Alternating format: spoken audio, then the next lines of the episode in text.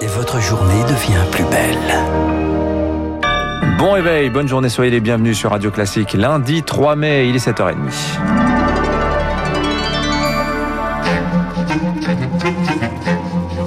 – 7h30, 9h, la matinale de Radio Classique avec Guillaume Durand. Et avec Marc Bourreau, nous sommes donc ravis de vous retrouver. Premier titre, Marc, en attendant le 19 mai, j'espère que vous avez choisi votre terrasse. Tout à fait. La France retrouve aujourd'hui, disons, un avant-goût de liberté. Allez, terminez votre attestation, Guillaume, dans la poche. En journée, fini les calculs savants pour ne pas dépasser la limite des 10 km. Première étape aujourd'hui du déconfinement, alors que les indicateurs sont à la baisse, mais restent préoccupants. Six départements au-delà des 400 malades pour 100 000 habitants. Le gouvernement ouvre-t-il les vannes un peu trop tôt? En tout cas, les deux semaines qui viennent seront cruciales, Rémi Pfister. Le risque, c'est que la décrue s'éternise ces 15 prochains jours, car il y a bien une descente, mais elle est lente, trop lente. 25 000 cas par jour, c'est seulement 5 000 de moins qu'il y a 10 jours. Au deuxième déconfinement, mi-décembre, ce taux était de 11 000, rappelle l'épidémiologiste Dominique Costa-Glolia. Que ce soit les taux de personnes hospitalisées ou nombre de personnes positives sont plus élevés qu'au moment où on a levé le confinement au 15 décembre. Et à partir de ce moment-là, en fait, ça n'a fait que remonter lentement mais sûrement si on regarde l'ensemble des courbes. Alors, euh, qu'est-ce qu'il y a d'autre de différent? Ben, Il y a 10% de gens vaccinés, mais 10% c'est pas beaucoup par rapport à une immunité collective. Ça, tout le monde sait bien que 10%, c'est pas ça qui change la donne par la circulation du virus. Avec le variant britannique, l'immunité ne serait atteinte qu'avec 80% de patients vaccinés. Mais la crainte vient des hôpitaux. 5500 patients sont encore en réanimation. Moi, je m'attends à ce que ça réaugmente. Mais après, le temps que cela se traduise par euh, un effet à l'hôpital, c'est toujours plus long, deux à trois semaines. Les 15 prochains jours seront donc scrutés de très près par les scientifiques. En plus, la menace des nouveaux variants n'existait pas mi-décembre. Avec une circulation virale aussi forte, il pourrait se développer rapidement durant le mois de mai. Et parmi les inquiétudes aussi, celle d'une reprise des contaminations avec la réouverture des collèges et des lycées. L'autre point d'orgue de cette première étape, retour en classe après un mois à la maison entre les vacances et les cours à distance. Retour en classe sous condition, Victoire Fort, le gouvernement donne des gages. Dans les 15 départements où le virus circule le plus, les classes de 4e et de 3e vont expérimenter comme les lycéens l'enseignement dit hybride, à moitié à la maison, à moitié au collège. Le but, c'est surtout de diminuer le nombre d'élèves dans les cantines, talon d'Achille du protocole. Dans tous les établissements scolaires de France, les classes ferment dès le premier cas de Covid détecté et les fermetures devraient mécaniquement se multiplier avec l'arrivée de 60 millions d'autotests. D'abord pour les enseignants qui pourront en effectuer deux fois par semaine chez eux, puis pour les lycéens qui, eux, devront en réaliser un par semaine dans leurs établissements. Véritable casse-tête pour les proviseurs à compter du 10 mai, ils doivent mettre à disposition une salle avec suffisamment de place pour assurer les distances, trouver des créneaux sur chaque emploi du temps et surtout des bras pour les superviser. Les établissements scolaires à l'heure du déconfinement menu d'un déplacement du Premier ministre et du ministre de l'Éducation Jean Castex et Jean-Michel Blanquer dans un lycée professionnel à Laxou. Ce sera aujourd'hui en Meurthe-et-Moselle. L'autre levier pour lutter contre l'épidémie, nous en parlerons tout à l'heure avec Odile Launay, donc vous le savez, infectiologue, c'est aussi et toujours la vaccination. Et le gouvernement, là aussi, dessert les contraintes. 4 millions de bénéficiaires supplémentaires, les piqûres ouvertes aux plus de 18 ans, obèses, atteintes de maladies chroniques. Et depuis ce matin, c'est au tour des pilotes, des stewards, des hôtesses d'Air France. Aucune limite d'âge pour ceux qui naviguent dans les pays les plus à risque. L'Inde, le Brésil, l'Afrique du Sud, l'Argentine, le Chili. Un soulagement pour le syndicat national des pilotes d'Air France. Guillaume Schmitt, son vice-président, au micro d'Émilie Vallès. Jusque-là, ces personnels se rendaient dans ces pays sans avoir aucune possibilité de vaccination.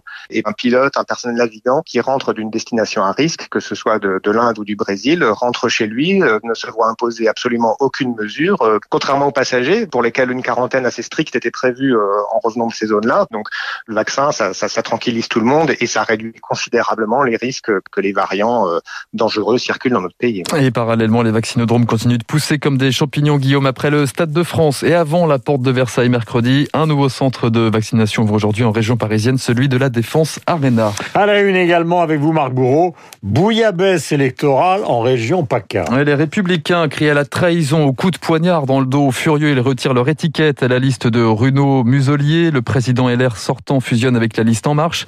C'est Jean Castex qui l'a annoncé en personne hier. Après le coup de tonnerre, la droite tente de faire bloc tant bien que mal. On en reparle dans le journal de 8 heures. Une enquête ouverte pour violence volontaire et dégradation après les incidents du 1er mai à Paris. Des militants des véhicules de la CGT pris pour cible lors du défilé samedi dernier. 21 membres du syndicat blessés, dont 4 grièvement. L'organisation syndicale dénonce des violences commises par un groupe euh, se revendiquant pour certains de gilets jaunes au cri de CGT Un slogan qui résonne de plus en plus selon Dominique Andolfato, spécialiste des syndicats. Il répond à Marc Tédé. Autrefois, la CGT était puissante, elle avait beaucoup d'implantations. Le problème aujourd'hui, c'est que ses positions sont beaucoup réduites. Elle n'arrive plus à canaliser tous les mécontentements qui existent, tous les extrémismes, les radicalités. Elle apparaît comme une organisation du système qui discute avec les ministres, avec le gouvernement, les préfets dans les départements, avec les patrons, etc. C'est son rôle de syndicat. Elle apparaît un peu comme, à l'image de la police, une organisation qui représente l'ordre. Et donc, du coup, elle est la cible de ses opposants dans les manifestations. Un prédateur aux assises de Chamonix aujourd'hui, premier procès de Nordal Lelandais pour le meurtre d'Arthur Noyer, ce militaire décédé en 2017. Le Landais évoque une bagarre qui a mal tourné, les risques jusqu'à 30 ans de prison. À l'étranger, un gouvernement de transition sur les rails au Tchad, Mahamat Idriss Déby, le fils du défunt président, a nommé 40 ministres et secrétaires d'État, avec à la clé la création d'un ministère de la réconciliation nationale. La junte promet des élections libres et démocratiques dans un an et demi. Enfin, Guillaume, je vous propose d'actionner la machine à remonter le temps de Radio Classique. Et sortez votre glaive et votre casque. Retour au temps de Bénure pour finir ce Charlton journal. Heston. Charlton Heston, évidemment, le Colisée de Rome va renaître de ses cendres. Un projet de reconstruction titanesque de l'arène a été dévoilé hier par les autorités italiennes. Euh, Bonjour Augustin Lefebvre. Bonjour Marcus Borus. Au programme, Augustin, des combats dans un amphithéâtre plus vrai que nature. Oui, il s'agit d'un projet pour reconstruire le sol du Colisée. Ce sol n'existe plus. On voit les tunnels souterrains dans lesquels gladiateurs et animaux euh, attendaient les combats à la fin du 1er siècle. Des lamelles d'un bois spécial vont être utilisées, légères et résistantes. Elles pourront être enlevées pour aérer ces tunnels, remises en cas de pluie. Le ministre de la Culture italien s'est réjoui de cette modularité qui rappelle que le monument était une complexe machine scénique avec organisation de nomachie, c'est-à-dire de bataille navale. Pour fouler ce plancher et vous prendre pour Russell Crowe dans Gladiator ou Charlton Heston, rendez-vous en 2023. Le monument pourra alors retrouver ses 25 000 visiteurs quotidiens. Le Colisée ne deviendra pas une salle de spectacle, mais de grands événements culturels pourront s'y tenir, notamment des reconstitutions de combats de gladiateurs.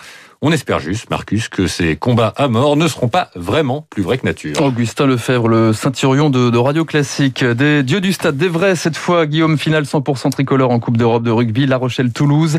Les Rochelais ont créé l'exploit hier en battant les Irlandais du Leinster 32 à 23. Finale prévue le 22 mai prochain et ce sera dans le mythique stade de Wembley. Voilà, entendre parler de Rome, euh, ça déride dès le matin. Ah hein, bah c'est sûr, Parce c'est sûr. qu'effectivement, c'est la ville éternelle, le forum.